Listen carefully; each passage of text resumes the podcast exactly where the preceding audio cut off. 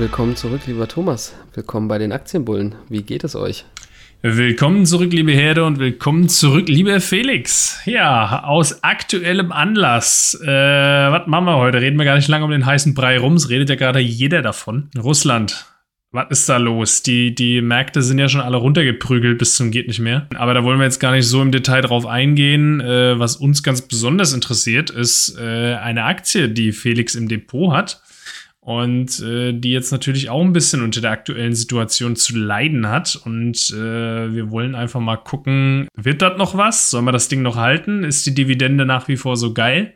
Felix, erklär doch vielleicht erstmal kurz für diejenigen, die es äh, nicht wissen, die, die drei, die es gibt, äh, was macht Gazprom? Äh, Gazprom ist der größte Gasförderer und Exporteur ähm, von Naturgas aus Russland. Äh, wenn ich richtig informiert bin, gibt es da ja eine Besonderheit, ne? Also, ähm, da ist doch eine ganz bestimmte Person auch irgendwie investiert in diesem Unternehmen. Ja, äh, diese Person ist der russische Staat äh, natürlich auch ähm, ja, in, in Form von Putin. Also ich kann mir sehr gut vorstellen, dass er da auch über äh, Strohmänner irgendwie Anteile hält. Und dadurch gibt es halt diese besondere Situation, dass ja, der russische Staat Gazprom vorschreibt, wie viel äh, Gewinne sie an äh, Dividende ausschütten müssen. Weil sich so halt natürlich auch unter anderem der russische Staat finanziert und ne, wer gerade irgendwie 150.000 äh, Soldaten da an der Grenze stehen hat, der braucht natürlich Kohle. Also das hat jetzt nichts, nichts mit dem Ukraine-Konflikt zu tun. Das ist ein ja schon längeres Thema. Und Gazprom hat sich hier und da auch immer so ein bisschen gegen gewehrt, weil ihnen da natürlich so ein bisschen Geld für Investitionen fehlen. Aber jetzt, spätestens dieses Jahr, soll es eigentlich soweit sein, dass eben 50 Prozent der Gewinne ausgeschüttet werden. Und äh, Gazprom hat an sich sehr gute Gewinne gemacht im letzten Jahr. Jetzt im Moment ist natürlich so ein bisschen die Frage, wie entwickelt sich das Ganze jetzt, ne? Ja, ich finde es natürlich ja, cool, dass auf der Gazprom Homepage, äh, wenn du da drauf gehst, ganz fett schön in der Mitte erstmal steht Gaslieferungen nach Europa. Gazprom ist der größte Gaslieferant für Europa und die Türkei. Bin mal gespannt, ob das so bleibt, ne? Da gibt es natürlich äh, bestehende Verträge, auch so mit Preisbindung und so weiter und auch gewisse Mengen, die eben geliefert werden müssen. Und da haben sie schon in, bei den letzten Malen wohl jetzt immer nur das Minimum geliefert, was sie liefern mussten. Was natürlich auch schon mal interessant ist, um eventuell vielleicht den Druck ein bisschen zu erhöhen in Richtung Nord Stream 2, was ja jetzt durch Olaf Scholz äh, erstmal auf Eis gelegt wurde. Ja, also Nord Stream 2, ich sage es auch nochmal, falls es jemand nicht weiß, das ist die Gaspipeline, die quasi durch die Ostsee läuft, direkt von Russland äh, bis nach Mecklenburg-Vorpommern.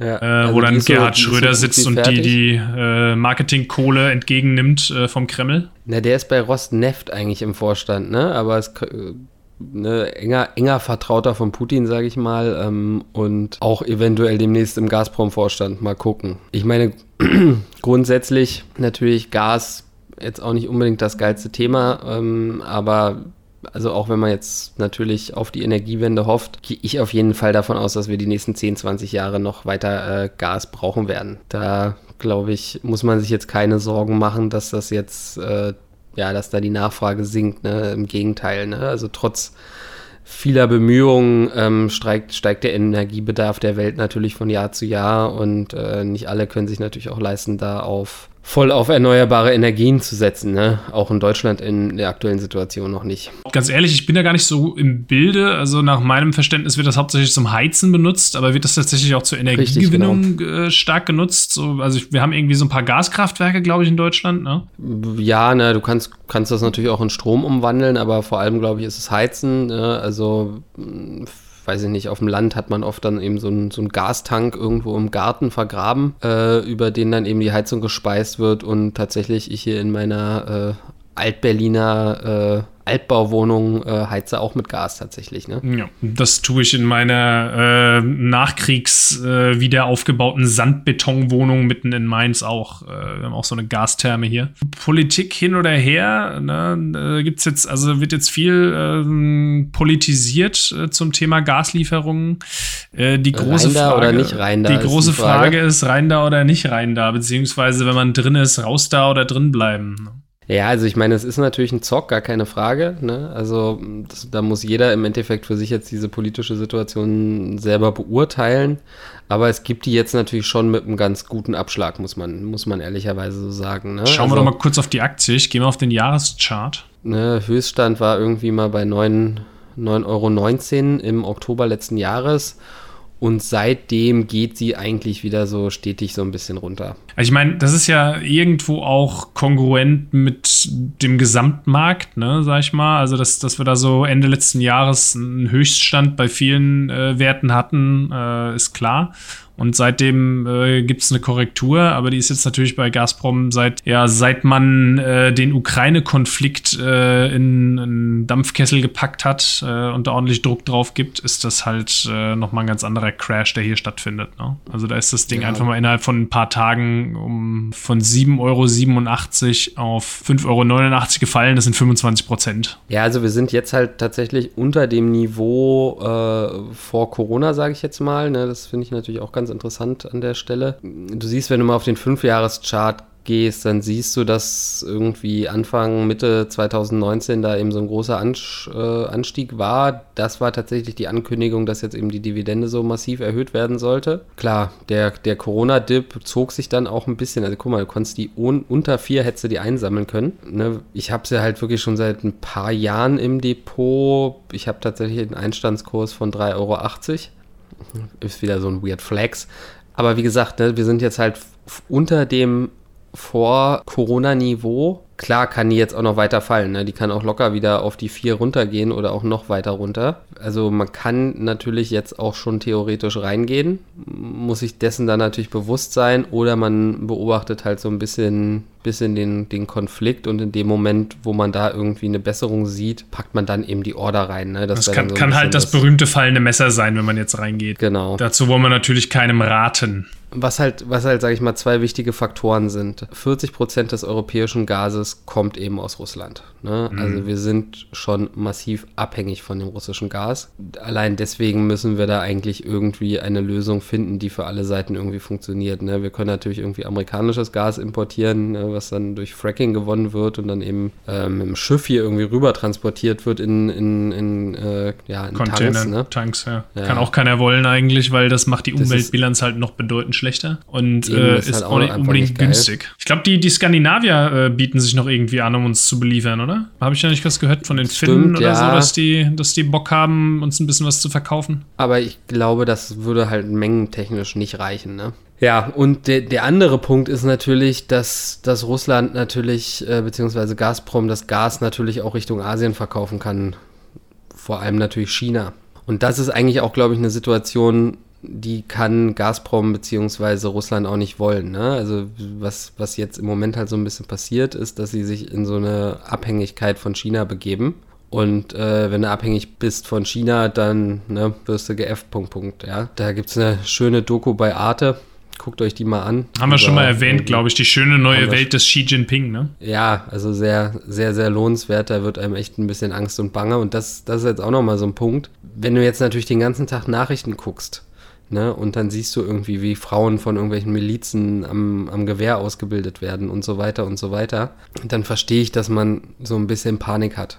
Und auch mhm. wenn man jetzt vielleicht noch nicht allzu lange an der Börse ist, dann sind die Depots natürlich tiefrot. Ich, ich sitze ja immer noch auf, auf soliden Gewinnen. Ne? Ne, ob ich jetzt irgendwie 30% oder 40% im Plus bin, ne, psychologisch ist das halt viel leichter auszuhalten, als wenn du jetzt eben 10% im Minus bist. Ne? Trotzdem möchte ich halt irgendwie da mich dafür aussprechen, dass man jetzt nicht verkaufen sollte. Ne? Mhm. Also weil grundsätzlich hat sich ja nichts geändert, wenn man vernünftige, solide Unternehmen im Depot hat.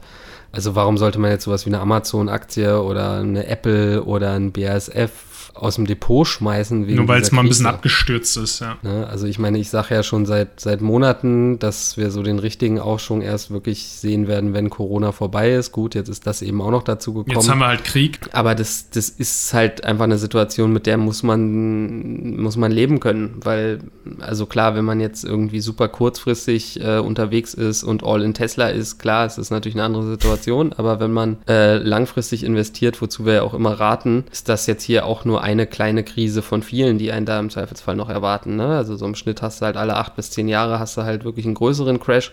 Der letzte war jetzt eben Corona. Wer danach eingestiegen ist, ja, gratuliere, alles richtig gemacht. Und jetzt haben wir halt eine ähnliche Situation, sage ich mal, was halt auch daran liegt, dass eben Corona noch nicht vorbei ist und dass die Inflation so steigt und so weiter. Ne? Ja. Also das, da kommt jetzt einfach wieder viel zusammen und dieses Ukraine-Thema eben nochmal on top. Ich weiß es nicht. Du hast du nicht irgendwie gesagt, dass, dass diese Rede von Putin schon sehr extrem war und also ich ähm, habe nur ich, ich habe nur ähm, halt auf, auf Reddit dann mal in den einschlägigen Subreddits äh, r slash Ukraine und äh, r slash keine Ahnung was geguckt ähm, und habe da halt noch so ein paar Beiträge gelesen von von Russen, die gesagt haben, er, er klang wohl in, in seiner Rede echt wie wie ein durchgeknallter äh, ja nationalistischer Autokrat, was man ihm auch unterstellen kann, dass er das ist. Ähm, und das hat manche wohl an Hitler erinnert ne? und auch Parallelen zu, äh, zu Events damals, äh, kurz vorm Zweiten Weltkrieg, ähm, wo Deutschland behauptet hat, sie hätten polnische Saboteure festgesetzt. Ähm,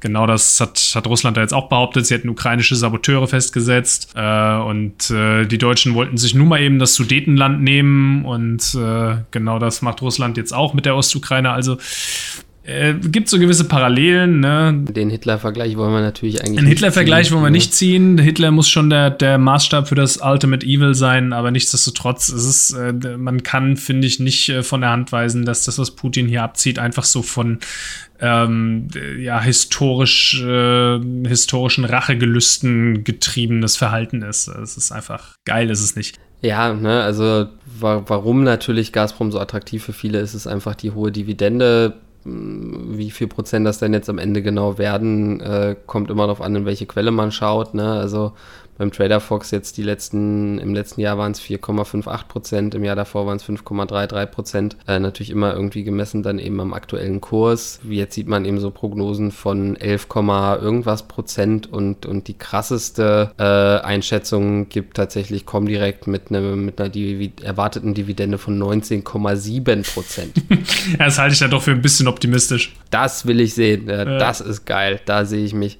Nee, also das ist natürlich krass, wenn du es dir überlegst. Ne? Dann bist du in äh, fünf Jahren, hast du, hast du deinen Einsatz raus und hast eben immer noch das, was drin ist. Ne? Ich meine, dass es irgendwo ein lukratives Unternehmen ist, was gute Gewinne macht, ne? steht außer Frage. Ne? Mhm. Du hast ein, hast ein super günstiges KGV dazu noch, ja. Also dementsprechend ist es eine Gelegenheit, ich bin tatsächlich am überlegen, ob man da irgendwie noch mal ein bisschen was nachkauft. Ja, ich, ich würde auf die Trendwende warten, ganz klassisch. Einfach gucken, bis, bis da äh, eine, eine, Bodenbildung stattgefunden hat und dann. Äh Anfang März steht ja wieder eine der besten Aktien der Welt an. Vielleicht wird es die beste Aktie der Welt. Äh, Vielleicht wird es Russia Edition, ja, who knows. Ja. Ja, who knows. Obwohl ich habe da auch noch eine schöne Idee für Kanada. Schauen wir ja, mal. Ne? Da reden wir auch noch mal drüber. Ganz wichtig, ja, abonniert den Kanal, lasst uns gerne ein Like da dann seht ihr Anfang März, ob wir uns Gazprom ins Depot gelegt haben oder nicht.